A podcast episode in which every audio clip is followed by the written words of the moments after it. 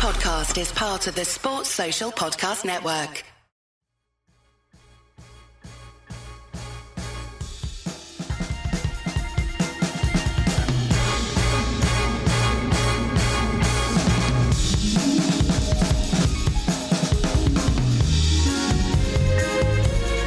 Propo, good to see you, man. I was thinking this could be the only stage of the season that I am beating you ahead in the Drew Locks of the Week competition. See, I think you've got to have more faith now. I have said to you this morning already. I think that you're going to be hot for especially the early start of the season. You had a really hot start with the Pickums, going 11 out of 15 in a week where you had all of those road winners, all of those crazy results is remarkable. Picking the Bucks to win against the Vikings, that's a six-point underdog that you've just called out there. I'm feeling the Nat Coombs wave right now. I think we can ride it. I'm now fearing after my bad beat with between the Patriots and the Eagles. I thought the Patriots was the right side there. They should have covered that spread. I was very confident about that going into it, and it felt like it was the right side. Still got the loss. My fear is after my first strong two seasons, going 16 and six and 14 and eight in the first two seasons, I'm fearing that I'm going to be Shrek 3 now. You know, Shrek 1 and 2, unbelievable films. I've got a bad feeling this third this third year could be the Shrek 3 and it could just completely fall off a cliff. I love the way you got in uh, within the first 120 seconds of the show. Your incredible records from the last two two years. That that's a that's a me move. that's what that is. So I look, thank you for the kind words. I was really chuffed with with my week one. My Drew Lock landed. Our three uh, team moneyline treble landed as well. And as you say, I'm leading in, in the picks contest. Shane Vereen pick of a team guest incidentally this week. So uh, the stakes are going to get higher because Ben really let the side down. Benny only landed seven. He really You got nine propos. So you had an all right all right week, pretty good week. Uh, eleven. So I've already got a bit of separation there. Do you know what my trick is? Do you know what, my, do you know what the secret to my success is this season? ChatGPT. ChatGPT.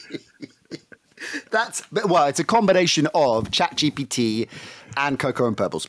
That's how I managed to have such a stunning week one of the 23 season. But you know, it's interesting. You, you were on the wrong side of um, the Patriots. I think you're unlucky there. And I've been looking at a lot of them this week. One of the games we're going to get into today is Dolphins Patriots, one of the games of the weekend, I think. Always, always fascinating when those two square off, but particularly right now with this McDaniel versus Belichick uh, chess match going on. So I, uh, I've been looking and deep diving into them, and I think, and I know I called this a bit in the off season, but I was, uh, to be honest, Propo, I was reaching a little bit in the off season saying, oh, the Patriots might be sneaky good. I was trying to reclaim that glory of three or four years ago when I called the Patriots for the playoffs while no one else did.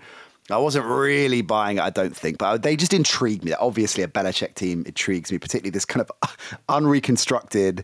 As somebody said this week, he's zigging when everyone else is zagging, and they fascinate me. But actually, on paper, looking at that game, I think they could be could be sneaky good. I think the Pa- particularly now Rodgers has gone down, right? That's opened up things in the East a little bit more.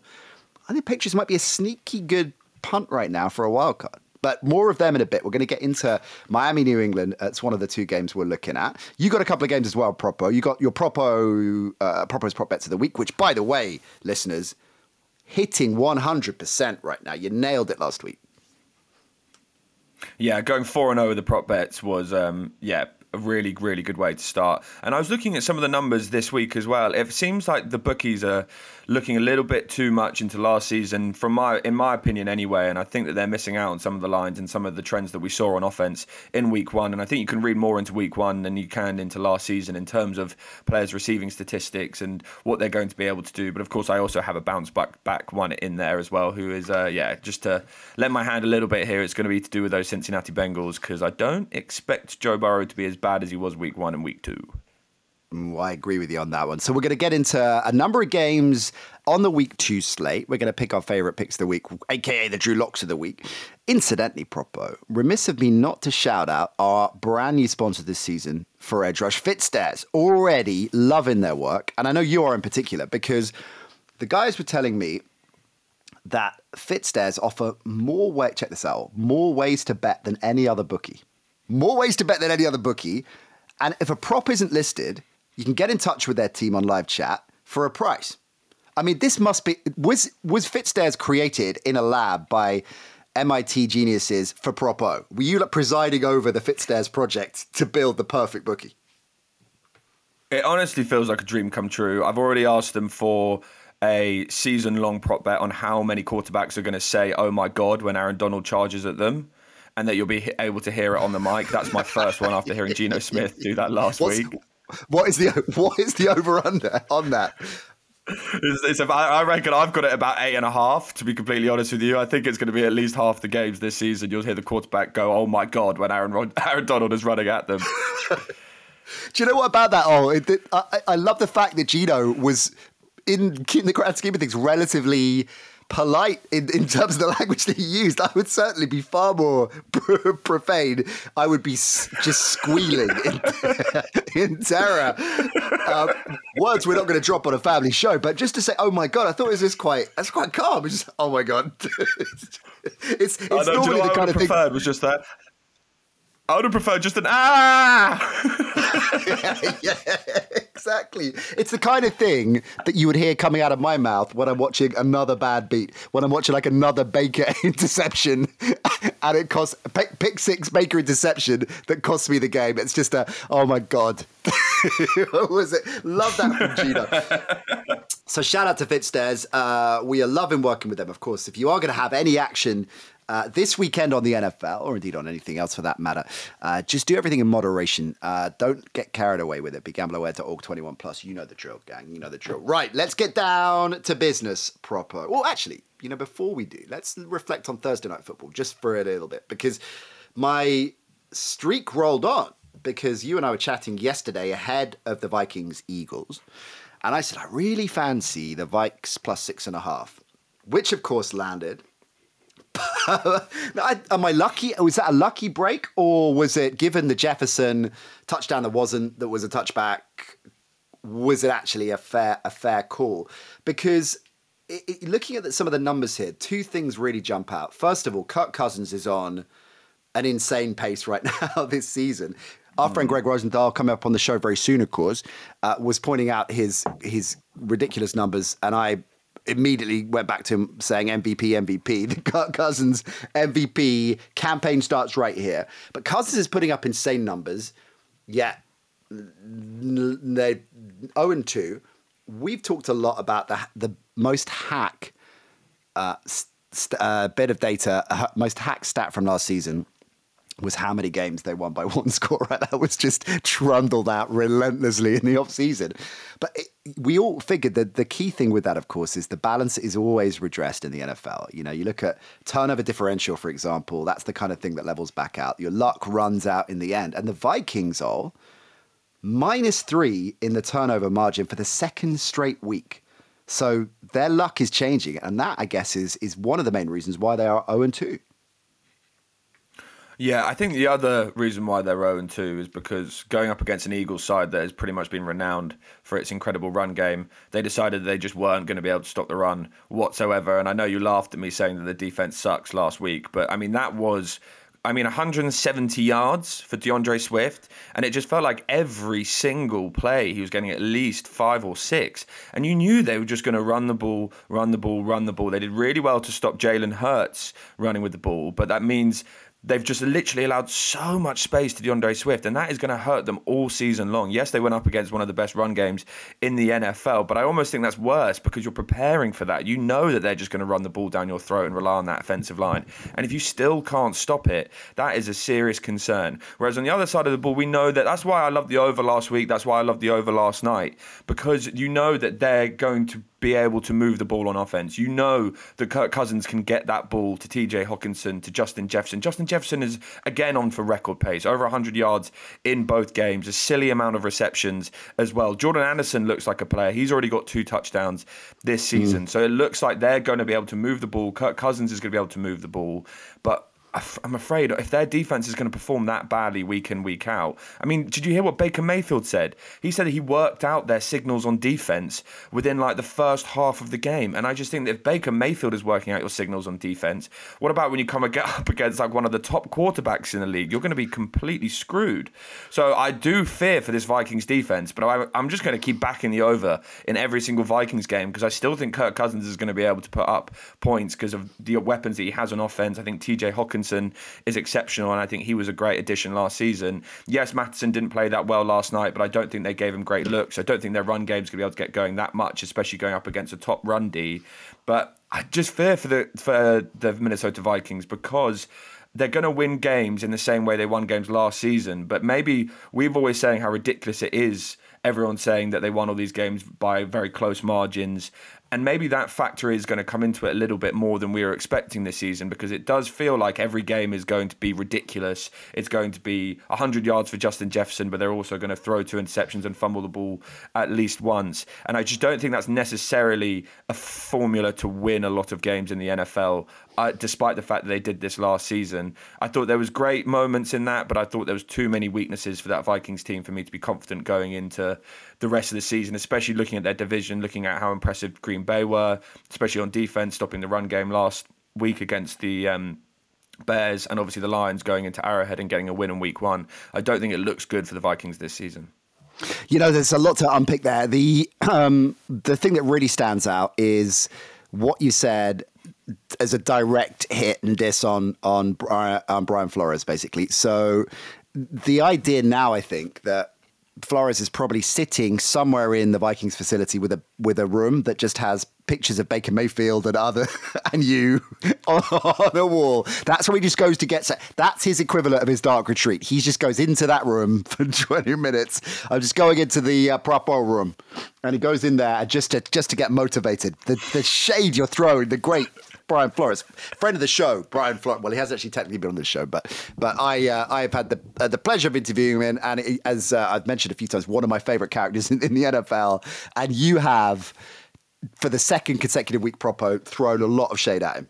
Well, I think that at the end of the day, like I'm going to m- maintain consistency with who I throw shade at. I'm not necessarily throwing hmm. shade at Brian Flores. I just don't think he's got enough talent to be able to have success with this unit. Do you, Nat, now looking after what we saw last week, do you wish that you had stayed on the bandwagon that you were sort of carrying the ship of being anti Kenny Pickett? Do you wish you'd stayed on that?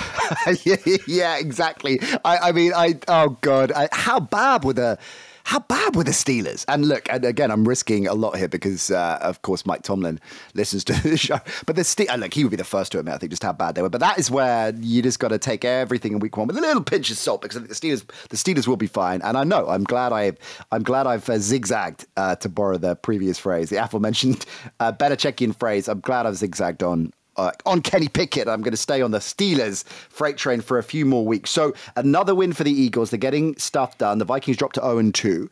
But as you rightly say, Propo, Kirk Cousins on pace for five and a half thousand yards, probably the best mm. season. Uh, uh, this is the genius of Kirk Cousins. He's going into a contract year.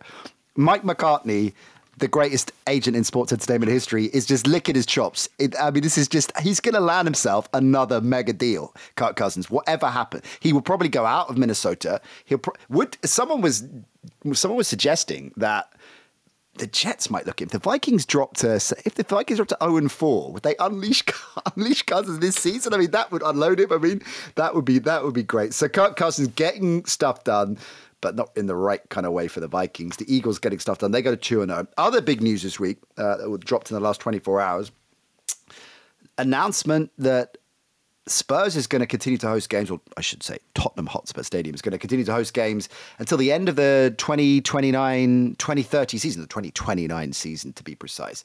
Uh, and what I thought was particularly interesting about that, other than well, obviously great news for us, NFL UK faithful, the more games come in, it's kind of locking it in in case that was in any doubt. I guess there's a little bit of little bit of cynicism about it, given how much attention is being shown to Germany these days, and that seems to be very much mm. the uh, the favourite child of the uh, NFL in terms of its international expansion. But so it's good to for the NFL to reaffirm that uh, we aren't going anywhere as far as the as far as the roster of international games is concerned. But it was the, the language that particularly interested me. Tottenham, the official status as the home of the NFL in the UK. I mean, it's an incredible stadium. The games are, are, are terrific there, but I feel for Wembley a little bit. Wembley, Wembley's been rolling since 2007, right? Uh, I feel that that's a little bit harsh. Was, do they need to say that in the statement? Well, do you know, I have a theory that Ben Isaacs wrote that statement because the one area that cannot be compared between Spurs and Wembley is how much better the press food is at Spurs than it is at Wembley. Like the right. press food at Spurs is like you get a full roast dinner, you get exceptional amounts of sort of like complimentary additions, you get a salad bar, you get endless amounts of puddings. And as we know, Ben Isaacs pretty much only works in the media for free food. And I think exactly. that he obviously, yeah, and I think that he pretty much spoke to them and said, "Do you know what? I'm going to write this for you, and I'm going to massively exaggerate." The extent to which we love Spurs and to which it is the home of the NFL in the UK, as long as you just keep feeding me. That's basically just feed Ben Isaacs and Spurs will be the home of the NFL. I mean, genius! I hadn't made that obvious connection Propo, and it, it's uh, glaring. It, we should, I should have connected those dots a little bit sooner. It's all down to the buffet and Ben. Ben, who often, incidentally, gang, I've seen him get seconds. I, that's kind of that's an unwritten rule that you, I mean, you can if you want. There's nobody stopping you doing that. Ben often will, will do that as a as a standard. He'll he'll double down plates. He'll definitely go the whole whole puddings galore. Lock take stuff up to the press box afterwards because at Spurs it's on the ground floor where you get fed. I mean, the man knows no boundaries. Quite frankly, when it comes to when it comes to press free grub. All right, let's get down to it. Oh, um, Miami New England is the first game I want to look at two things in particular that I want to pick out here. Firstly, some absolutely brilliant writing from Mike Sando in The Athletic. And Sando deep dives into Tua in particular, and specifically the difference between Tua under McDaniel and Tua under Flores. Now, it doesn't take a rocket scientist to work out that they are altogether different coaches. I mean, if you're talking about different ends of the block, that's pretty much as stark as it can get, right? You've got defensive guru, old school Belichickian connections, very, very hard and fast approach that we're defense first. We're going to look at a ground game kind of offense. We are building our team around being impenetrable on the D. And yeah, of course, we've got to score some points as well. Versus zeitgeist 31 year old drawing up gazillion plays from a, a, mishmash of 55,000 different sources that he's found and saved over his brief time on earth, dialing up next gen offensive genius, right? Really different contrast. So, of course, Tua is going to fare better and be given uh, more to do, be trusted more, and have more around him in in the McDaniel offense. But it's really interesting when you break down the numbers, right? So under Flores, this is Mike Sanders reporting. Under Flores, Tua averaged just under 10 yards a completed pass, and five players accounted for two thirds of his yardage. That was Gesicki, Jalen Waddle, Parker, DeVante Parker, and one of your favourites, Sol, because I know he's in your top 10 of favouritely named tight ends, Durham Smythe was also, I mean, what? But obviously they're kind of backup to Gesicki in that era, right? So yeah, just playing this out, the tight end heavy set. Gesicki, uh, you know, very much a, a, a, a prototypical tight end of that uh, of that ilk. Great pass catcher, not so great with the blocking. Under McDaniel, Tua is averaging 14 yards of completion, almost four yards per completion higher and two thirds of his passing yards are Hill and Waddle. So it's it's when you look at the numbers in stark contrast, it's just such a different place. So then Sando, and I won't obviously rehash it verbatim. Go and read it; it's brilliant writing. Illustrates how that how he's doing that. What's you know he and, and essentially he's building an offense around Tua, playing to his strengths. Those two, the addition of Hill, of course, enables this, and that sounds like an obvious thing. Like if you've got a quarterback, you're going to play to that. But not every coach does this. And this is Sando's point. And Flores wasn't doing that. And actually, a number of coaches say, mm, you got to adjust to this and this way that we want to play. McDaniel's come in and said, right, we're going to make everything about what makes Tua comfortable, what he can do best. We're going to add the right pieces to do that. And off you go. And that's one of the reasons why we're seeing uh, such electric offense from the Miami Dolphins. Now, you flip this with the Belichick defense that I touched on a little bit earlier, who is unequivocally, who has unequivocally built a defense around matchup advantages, right? So he and wiser men than me all have gone on record, including our friend um, Ollie Connolly is, is, has been brilliant on this. How Belichick has built a defense that negates the mismatches essentially. If the modern NFL, uh, the Andy Reid Chiefs offense of mismatches where you got Kelce in one spot, you shift him around, suddenly Tyreek Hill or equivalent is in there. The next play, and Belichick's talked about this, that the, the fundamentals of mismatching and you're not sure what's coming from where. Belichick has built a defense to combat that.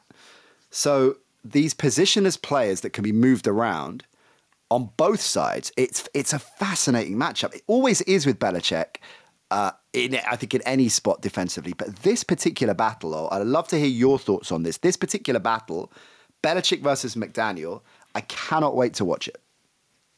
I think it's going to be sensational, and I think also I think week two is a, one of the most interesting weeks in the NFL because it really sets the tone. I mean, if Dolphins go two and zero oh with a win in Foxborough that sets the tone for them to potentially be the favourites to win this division and to be one of the favourites in the AFC coming out of a very tough AFC East. I mean, this is a real one of those games which you mark on your card. If you manage to come away with the victory, then suddenly everyone is taking this Dolphins team seriously. Yes, they were very impressive last week, but there's still questions. Look at the way that Joshua Kelley and Austin Ekeler completely ripped through that run defense. That could be a huge uh, favour towards the Patriots. Rhamondre Stevenson wasn't necessarily that good last week, but he was coming off an illness, and he could really take advantage of that.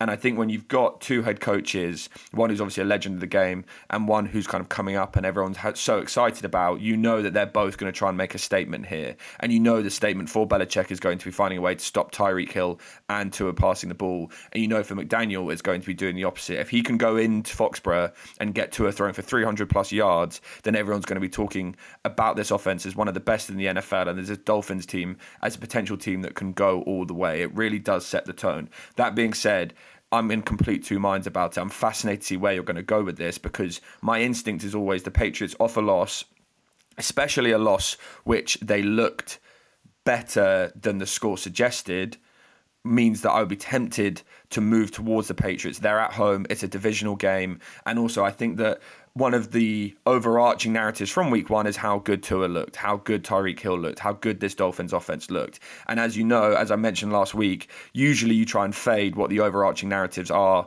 from week one. And you can see that in the way the betting is occurring. It's currently, the Dolphins are currently laying three points in New England.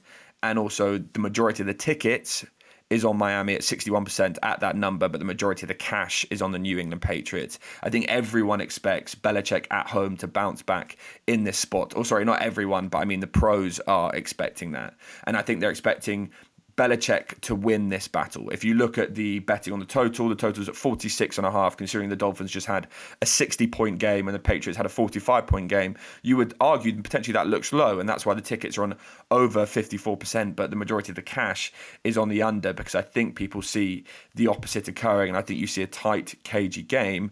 I just think it's going to be interesting to see how much success the Patriots can have an offense. How much success can Mac Jones have? He looked better last week in this Bill O'Brien offense.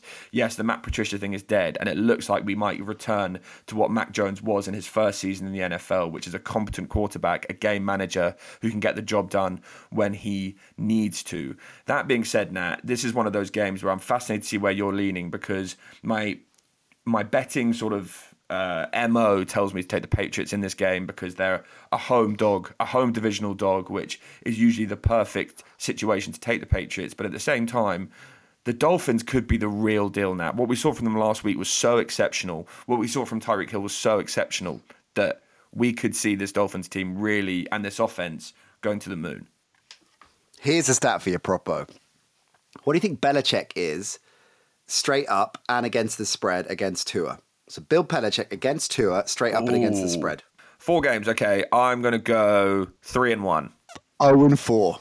Belichick is 0 and 4 against Tua Propo. And that is obviously, just to labour my point just a little bit, two types of Tua, right? Pretty much the, against the old school Tua, against everything I just said about Flores and, the, and that offense. He's 0 and 4 against the spread and straight up against Tua. Now, look, let's not read a huge amount into that. We know these have been quite indifferent Patriots rosters over the last couple of years.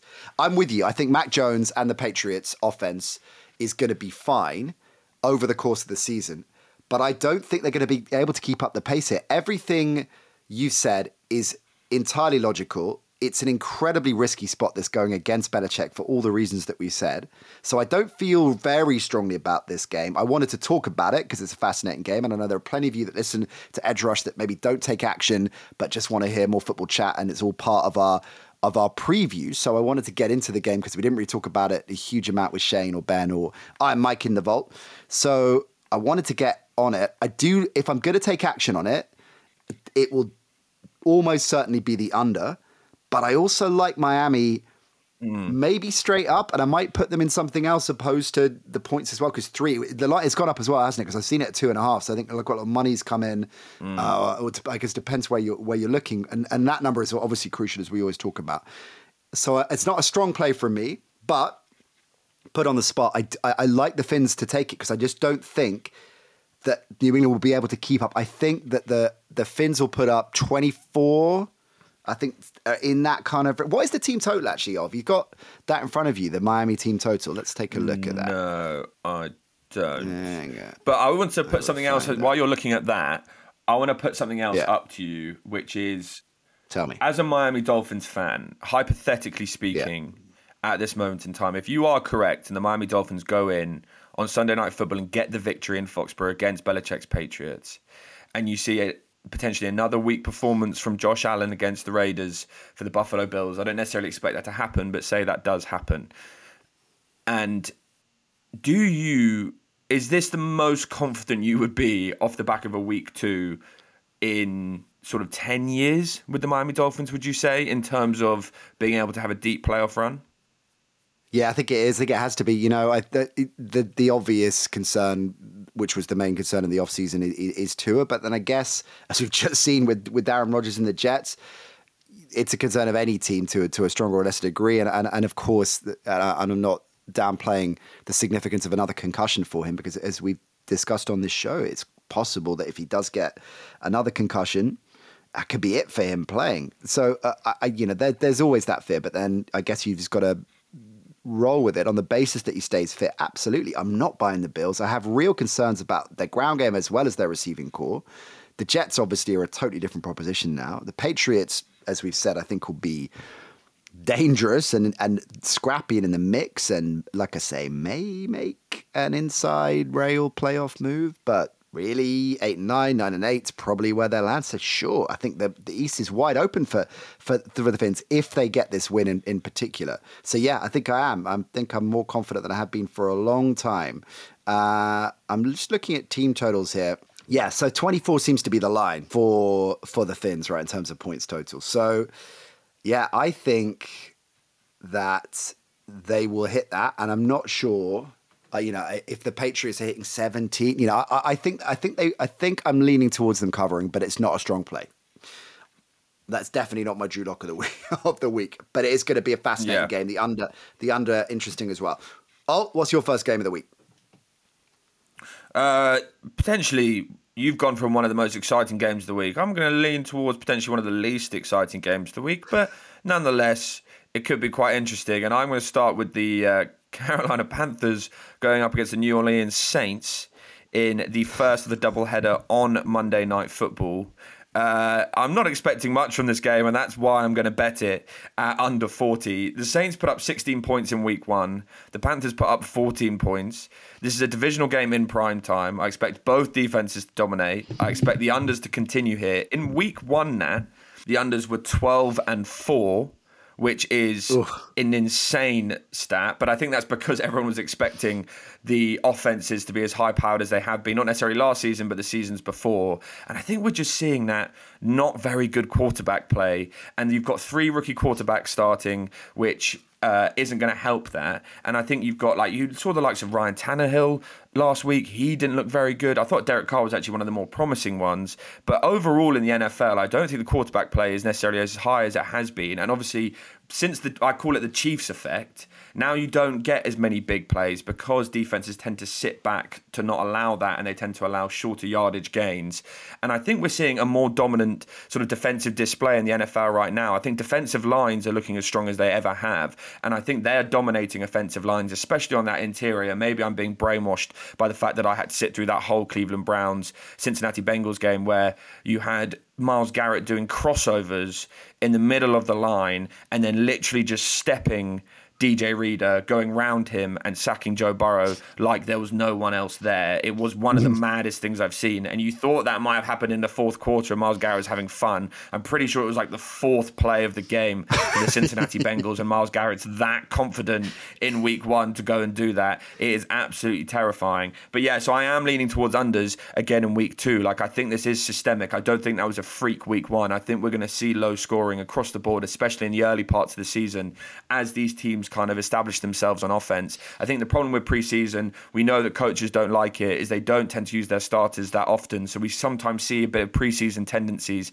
in the first couple of weeks. And I just think defensive lines are dominating at this moment in time. And this is a perfect game for that. I love the matchup for the likes of Cam Jordan and the Saints defensive line against the Panthers offensive line. And I love the matchup for Burns and this Panthers defensive line against the Saints offensive line. I think we saw some decent moments from Bryce Young. I'm still relatively confident that he will be be a good quarterback in this league, but we also saw some horrendous moments. So I think the Saints will have success stopping him. My only fear would be potentially the turnover issues. I think the Saints could turn over the ball quite a few times after Bryce Young's two interceptions in week one, and that could go against the under. But realistically, I still don't think Bryce Young's going to be able to put up that many points after only 14 points in week one against a weaker defense than this Saints defense. And yes, the Saints had success in the passing game in week one. Carr went over 300 yards. Olave had a big game. Shaheed had a big game. But I'm not sure that translates to this week because I think the Titans have one of the worst secondaries in the NFL. So I think it's going to be tougher for Carr this week on the road. So I think you give me under 40. You are the unders king of Plumpton for a reason, Propo. I love the fact you've gone straight in for an under to get your bounce back. Hang on, is that your Drew Lock of the week, or you just no? It's not. Is it? Is it your Drew Lock? No, it's not my Drew Lock, but no, my okay, Drew right. my Drew Lock is an, also an under. Well, of course it is. okay, that, and again, you know, we've described how happy you must be that we're partnered up with Fitz there, seeing as they can offer you pretty much any prop bet going and, and more than anyone else, and and the unders record in week one. It man, what a start to the season in that respect for you, Propo. So that is good. I like that, and it's in really good logic there. I am definitely going to be all over that. I love that pick, uh, and you're right. It's on paper an crushingly dull game. so let's take some action on it. I like that. I like that. Now, listen. Oh, I'm going to go for the first time this season to that font of knowledge and wisdom, the fountain that we often bring our cups to drink from, to fill our brains, to expand our minds with NFL wisdom that we haven't yet talked about this season, but of course, over the years, uh, frequently rely on to give us right, the right steer for, for picks. AZ Central.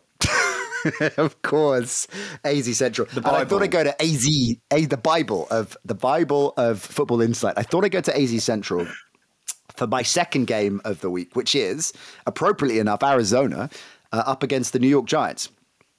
This is what AZ Central had to say about this game. In that, and this remember specifically their their picks uh, column, right? Where they, they give, give you a nugget of wisdom for every game that will help you make the right call. This is what they said on this one. Both of these teams, the New York Giants and Arizona, both of these teams are coming off losses in week one. That's the first point. But the Giants didn't even score a point in their 40 zip drubbing against the Cowboys. That's what I have to say about this game. That was it. So that's insight. both teams that's are insight, that. That's the, that's the kind of insight you can expect from AZ Central. Let's be honest. I mean, you could argue there's more insight there than you've given us in the first 35 minutes of this show. well, that's a fair point. You know what it reminds me of? Our friend Marek Larwood, friend of the show, All Pro Marek Larwood, who many of you, of course, will know and love, and uh, many of you will, will remember. Long-time listeners to the show will know that me and Marek go way back, and we started out as stand-ups together. Right? That's how I got into the into the business. I was a stand up with Marek and a lot of uh, that generation, um, some brilliant guys, and, and we cut our teeth in you know three four years on the circuit, and then I, I parlayed into broadcasting. Right, uh, that's kind of how it how it rolled. And that's how Marek and I met. And we often talk now about the difference between stand ups now, back then, and this is like 20 years ago when we were kids starting out. And one of the things Marek always says is observational comedy's always been around, and comics like Seinfeld, for example, the masters of it, in Seinfeld, obviously in the 80s and 90s in particular, the masters of it, where, and I guess latterly, whatever you think of him, it might not be your cup of tea, but someone like Michael McIntyre has has carried that torch of that style of comedy, which is picking things that are going to resonate with a quite a wide Peter Kay, I guess, does does this too to a degree. A, a, wide cross section of society and therefore your audience and people can relate to it and then goes on and at least riff some material on it, right? That's the, a good observational comic will do that. What Marek says often now is that that's st- been replaced essentially by people who stand-ups who just make statements. it's just no, they're making observations, but then they're not doing anything with it. It just, it's just, they think it's funny enough to, to make the statement, and then yeah, where's he going to go with this? Oh, he's not going anywhere with it because he's just going to move on to the next statement.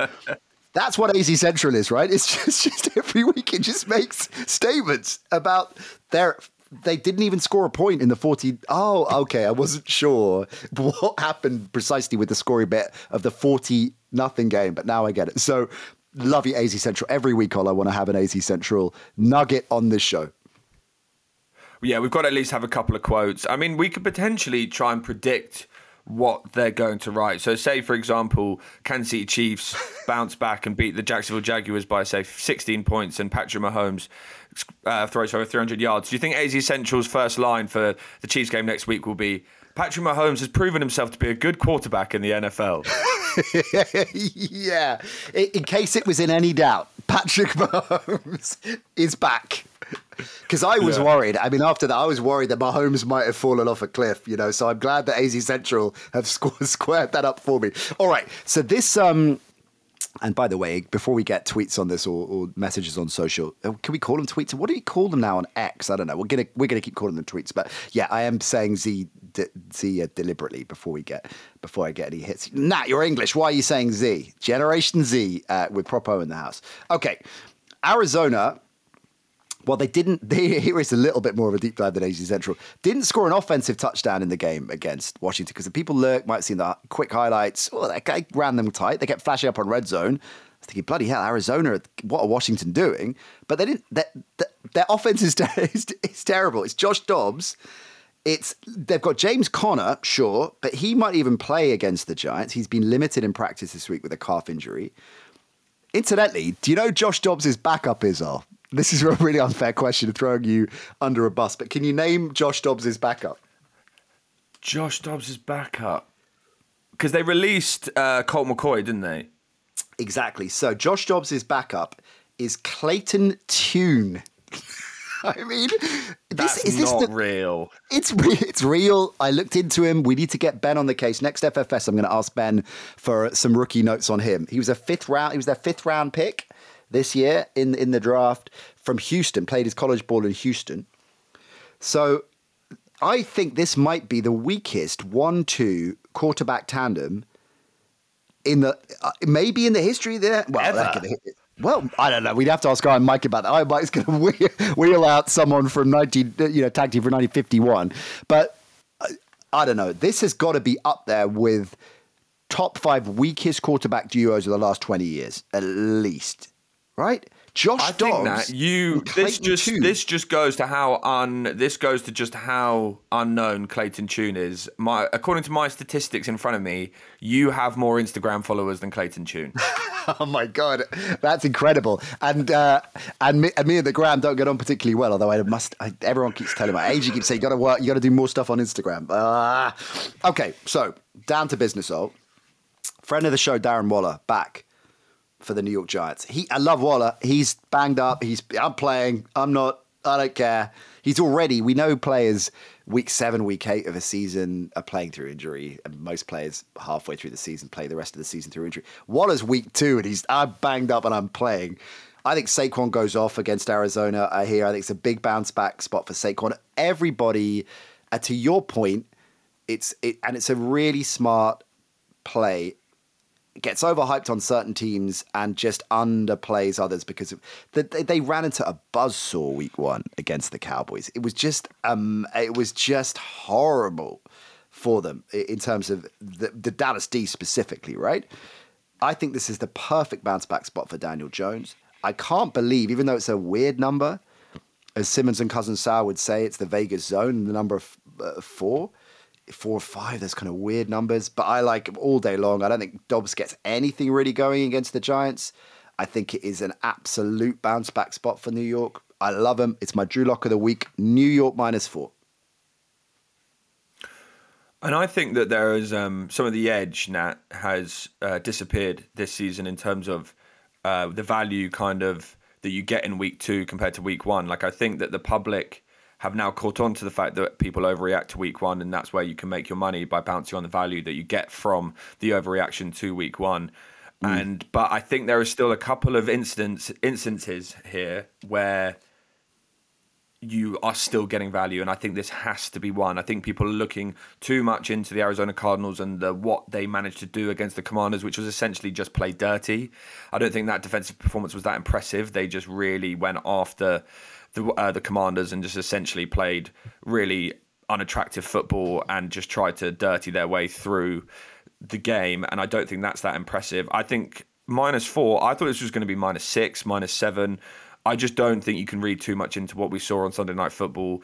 And I think that the New York Giants under Brian Daboll are still going to be a very, very competent outfit. And I still think they have something to say in this division. I don't think they've just fallen off a cliff. There was a lot of moments in that game which you couldn't really control, and I don't think you'll be able to repeat week in, week out. And I'm completely with you. I probably would have been said this would have been close to my Drew Lock of the week, but you got Ooh, there first. Okay. I'm very confident about this. But the only thing is, is just you've terrified me now because what if Dobbs goes out the game and Clayton Tune comes in? Then we're Clayton, I mean, seriously, oh, it would be one of the most. It would have been. It would be one of the most textbook me things of all time, right? Wouldn't it? If it that after all of that, Clayton Tune, a star is born. Clayton Tune, the rookie from Houston, 444 yards, four touchdowns. Oh, I've got now you got me worried. Just to keep Dobbs in the game, New York. Otherwise, otherwise we could be in stuck. All right, that is my Drew Lock of the week, propo. How about you? Which way are you going? Week two, got to bounce back, need the win. So what do you got? Well, you know what I do when I need the win, Nat, for my Drew Lock of the week. I go to the under. As I've said, it was 12 and 4 in week one, so I'm going to go straight back to it. Already said one. And I'm just saying, I've, got to apologise to everyone on this show because we've just gone from previewing one of the great games of the week in the New England Miami game to previewing Panthers Saints, Giants Cardinals, and now I'm going to bring up Colts Texans. And I think these could be the three ugliest games on the slate. Next up, Nat, what are you going to do? You're going to bet Commanders Broncos? Are you going to go in the over in that again? Go back to the Russell Wilson well? Do you think that is that going to, be it's gonna, It's going to come good at some point. At some point, it will come good.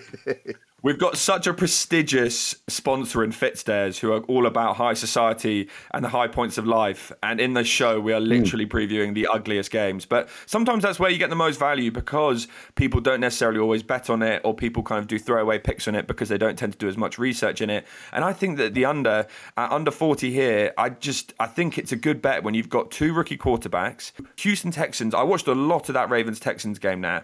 And I think the Texans defense under DeMeco Ryans is actually going to be quite strong this season. I th- I was impressed with what I saw. Will Anderson Jr. is going to be a stud in this league. He had the most pressures in week one for a rookie since the likes of Nick Bosa, so he's in great company there. And I think he can have success against this Colts offensive line. I think that the only weakness on defense is the Colts secondary, and I do think CJ Stroud could have more success throwing the ball than he did in week one, but I still don't think enough to be able to put up, say, 20 points in this game. I think it's an impossible game to pick in sides. I think it could go either way. Yes, we saw Anthony Richardson play very, very well against the Jacksonville Jaguars, but I think this Texans defense is stronger than the Jags defense. And the Texans offense only had nine points last week. The Colts uh, offense only had 14 points last week. And I expect a similar game here. I think it's going to be 2017 either side, 17 14 either side. I don't expect a lot of success on offense for these rookie quarterbacks. And I think it's going to be a cagey battle. It's going to be a divisional game where it's going to be huge in terms of the record at the end of the season. But I think the under is the strong bet here at under 40. So that's my Drew Lock of the week. Love it. The unders king of Plumpton taking care of business by going back to the unders well. And, and I think it is a really, really sharp play. You know me, or this is one of the fundamental differences outside of the Gen X, Gen Z stuff we joke about. The, I think if you could pinpoint the fundamental difference between me and you, it is I will always back the over, you will always back the back the under. Right? You smart, clear logic, me emotion, getting carried away with the shootout. Uh, but on this occasion, maybe I've learned my lesson. Maybe you know I, I will follow you when you have conviction. I always back your Drew locks and it served me well, and indeed served our listeners well over the last couple of years. I have faith in you. Uh, like AZ Central will build up Mahomes next week after his bounce back win. I'll be doing exactly the same for you on Edge Rush as the Underlands. I love it. Okay, those are our Drew locks of the week then. First bit of business done, but we're not even getting started yet. All right, we're going to take a quick break and here's some messages from our sponsors. Uh, but when we come back, there is plenty more to deal with. We have our Moneyline treble of the week. We're already 1 0 on that. Propo's prop bets of the week. He's already 100% 4 0 on that. And a brand new feature for this season's Edge Rush dropping for the very first time this week. It is our Peterman Parlay. Yeah, you heard it here first. The Peterman Parlay. That's all coming up. Welcome back to Fitzdares Edge Rush of course, Fitzdares the only bookmaker who are going to double your payout if your winning first touchdown bet goes on to score again in the game. Well, that's quite. I wonder you might roll with that double touchdown score proper. You can mull on that one. Regular season only that applies to. The maximum extra payout is five hundred pounds. Terms apply. Twenty one plus. BeGambleAware.org. Incidentally, if you want to have some action on this weekend's games, the link to Fitzdares is in the show notes. So hit that up in the show notes. We'll also push it out on our social channels as well at the NC Show, Facebook, Instagram, Twitter, slash X, Threads, TikTok. We're on YouTube as well. The Shane Vereen video, brilliant video from Shane Vereen over on our YouTube channel. Uh, it just search the NC Show, or if you hit the link in our show notes, it will take you straight to that as well. Subscribe to it, and then all the videos will drop in uh, as and when we drop them. Brilliant stuff on Shane, from Shane, I should say, on Aaron Rodgers. Uh, he knows him well, trains with him really good insight into that whole situation and indeed the whole episode in the pod vault. Love it. Go and see seek that out. Right propo let's go next to what don't we do this brand new feature that we're dropping this week our peterman parlay. Now we've called it the peterman parlay for what reason? What grounds? Forever it will be forever known as the peterman parlay. But but why did we go peterman? Just the alliteration uh, quarterback that maybe isn't great? Was that is that basically it, or is there more to it than that? I think it's because what we try and do on this show now is provide a legacy to the quarterbacks who may be forgotten because of their lack of capability in the NFL. And I think what we've done with Drew Lock is he will never be forgotten as a result of the fact that he is our Drew Lock of the week. we've named it after him, and we will get him on the show eventually. And also Nathan Peterman, he deserves some respect because he gave people more entertainment than a lot of quarterbacks in the league because of just how awful he was whenever he was quarterback in the NFL. And I just think that we need to just so pay pay some credit to these guys. So as long as we name all of our different features after incredibly average slash below average slash terrible quarterbacks, then we will provide a legacy for them. And I just think that's our credit. That's our that's our duty, Nat to the NFL. I love it. I love it. I, love the fact that we are going to get Drew Lock on at some point. it, it is one of our missions. Uh, we need to work on. I think Nate Peterman could be realistic as well.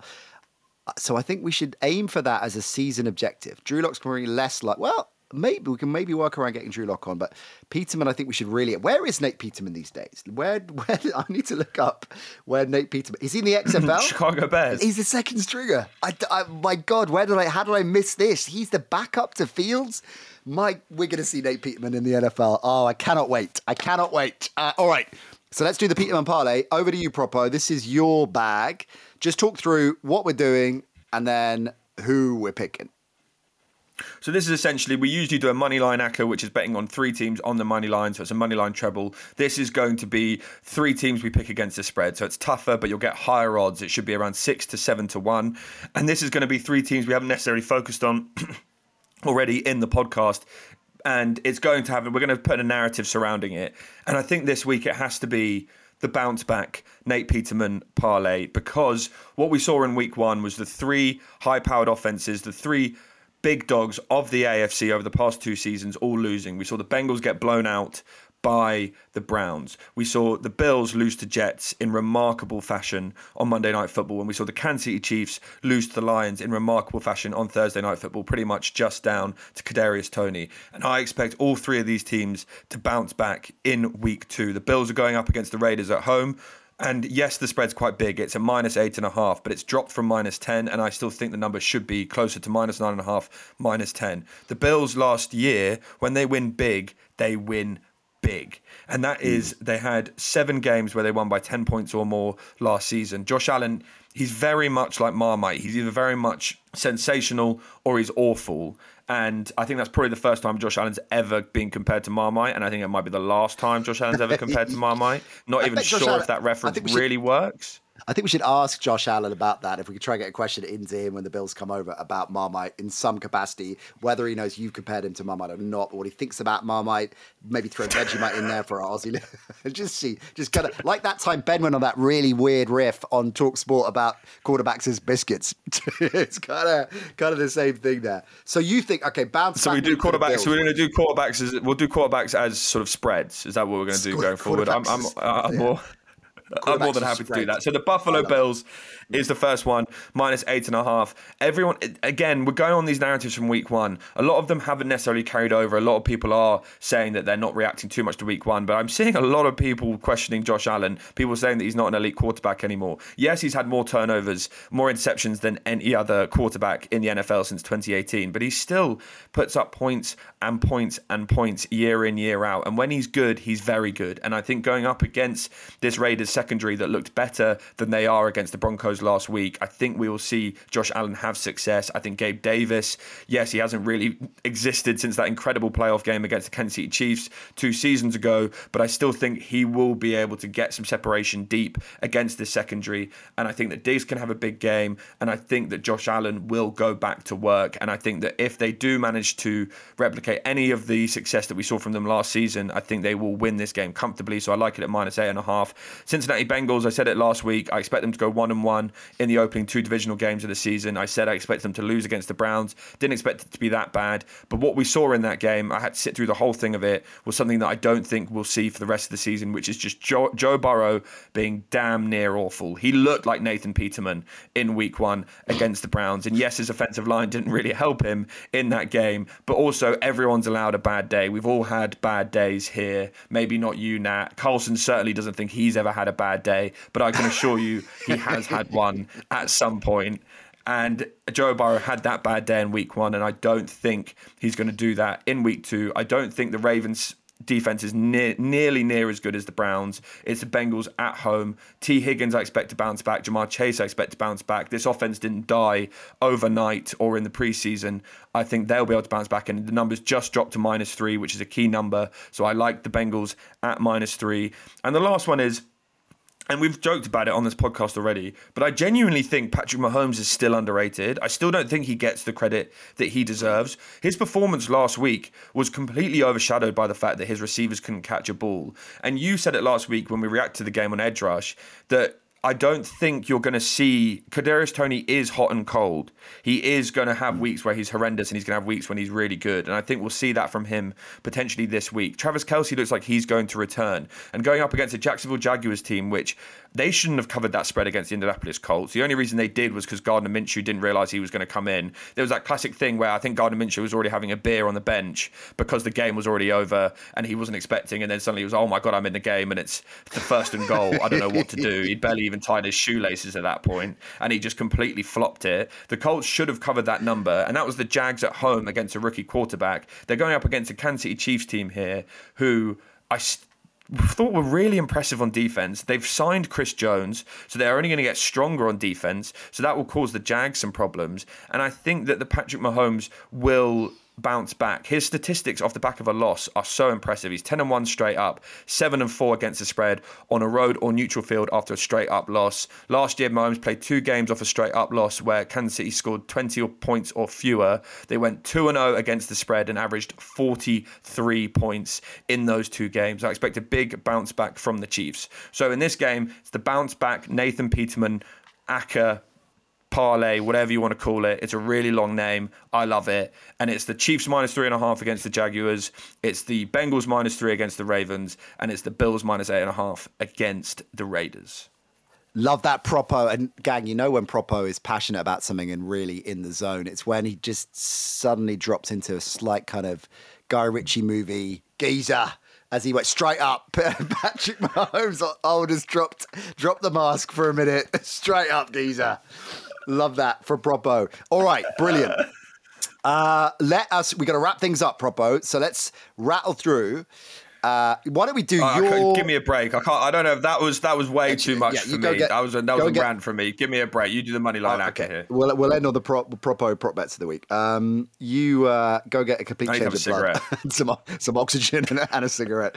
Uh, okay. Well, a money line treble not exactly rocket science that we're taking the Giants in it, seeing as they're my Drew Lock of the week, and seeing as Ola's gone as the unders king of Plumpton for an unders bet, then he doesn't have a team to, to, to chuck in it straight up on the money line. So uh, the Giants, as we've outlined earlier, we think will uh, find things pretty comfortable in Arizona, unless it's the Clayton Tune effect. Uh, next up, the aforementioned buzzsaw of the Dallas Cowboys defense at home against Zach Wilson and the New York Jets, who were remarkable to get the win on Monday Night Football after everything that went down at MetLife, but they're not going to be able to do anything to stop this Cowboys D. The, the Jets offensive line we knew was going to be porous, problematic. It is. We talked about some of the numbers that Daniel Jones hasn't faced that kind of pressure in any previous start he's had in the NFL in four years and change. This is a bona fide championship defense from the Dallas Cowboys. They're going to walk all over the Jets. Cowboys straight up there. And then thirdly, we're going to go San Francisco. The 49ers laid down a marker week one against the Pittsburgh Steelers. They are clearly championship contenders as well. San Francisco, I feel, will are we? Well, I wonder what is the line? They're at that in LA, so this is obviously we're picking them as straight up money line treble. It, so don't Minus worry seven too much and a half. the spread. But oh, do you think do you think they'll cover as well? I think they might. I might take a bit of action on them covering too, but that's a difficult number, isn't it? Seven and a half. So mm, uh, don't quote me on that, but definitely take them on the money line treble. So Dallas, New York, and San Francisco are three teams straight up money line treble. Let's go two and zero, oh, gang. We're going to nail that. And speaking of keeping a perfect record, Propo 4 0 with his prop bets last week. Take it away. Yeah, we're starting here with Jahan Dotson over 43 and a half receiving yards. Jakobi Meyers had nine receptions for 81 yards after he just before he took that huge hit in that game against the Broncos and two touchdowns against the Broncos secondary had as well. Yes, Pat Surtain is a stud, but I think he's going to be focusing on scary Terry McLaurin, and there's very little depth at the corner position for the Broncos. I don't think they can generate as much pressure as they have in recent seasons, so I love this spot for Dotson, an insanely talented receiver with a quarterback who loves to throw the ball up. I just think this number is too low. I've already hinted towards this one, Nat, because of what I expect from the Bengals in week two and the bounce back from Joe Burrow. But I like T. Higgins over 60 and a half receiving yards. Yes, I know he had zero yards in week one, not ideal, but he also led the entire NFL in week one in air yards and he had eight targets. Burrow was poor against the Browns. That won't happen again. Lightning doesn't strike twice. This Ravens secondary is banged up, and I don't think the defense is nearly as good as the Texans made them look. I love this as a bounce back spot for Burrow, and I like Higgins to go over this number, which I think is just a little bit too low considering the talent he has and considering he is in a contract year as well. And also the last one, this one just confuses me to us to quite a like a big extent now. Bijan Robinson over 17 and a half receiving yards going up against the Packers for this Falcons team. 27 mm. yards on six receptions last week, averaged 25 uh, yards receiving in all of his time in college. Has a quarterback who can't seem to complete a pass longer than eight yards. I think this number is just simply too low going up against the Packers side that just allowed 37 yards to Khalil Herbert out the backfield. Give me this number all day long over 17 and a half receiving yards. And that being said, Nat, just to add a couple more, I'm still liking the ones I picked last week. I'm still liking Mike Evans over his receiving yards. I think Baker he's Baker Mayfield's number one target. I think he's going to get a lot of looks deep. So I think all it takes is three receptions for him to go over this number. Deshaun Watson, they've only gone up to 25, 25 yards rushing. I watched all of that game, and trust me, he is much, much more um, comfortable running with the ball than he is throwing the ball. I'm still not convinced that he has this passing offense down, but what he does have is the athleticism to make plays, especially when needed on third down. And he looks to run a lot more than he does look to pass. So I think over 25 rushing yards is still too low. So I'm just going to sprinkle in some of the ones I had last week again and just say go back to that until the market corrects them because I still think they're too low. Love that propo. He is the prop king for a reason. Get involved with that. There will be a number of Propos prop bets over on the Fitzdares site.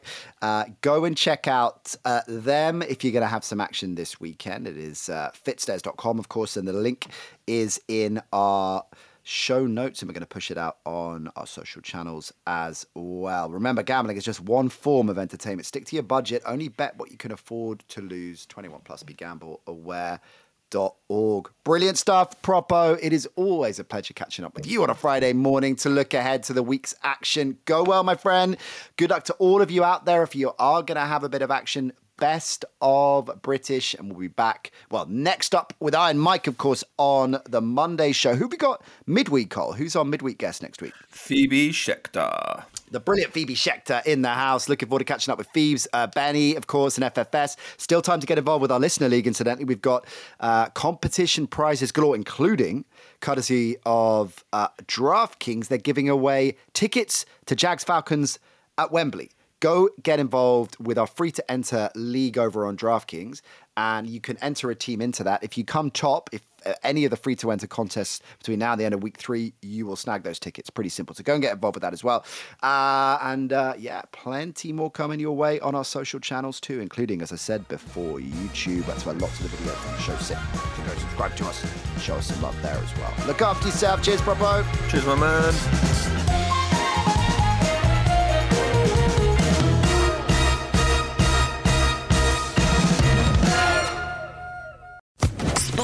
Podcast Network.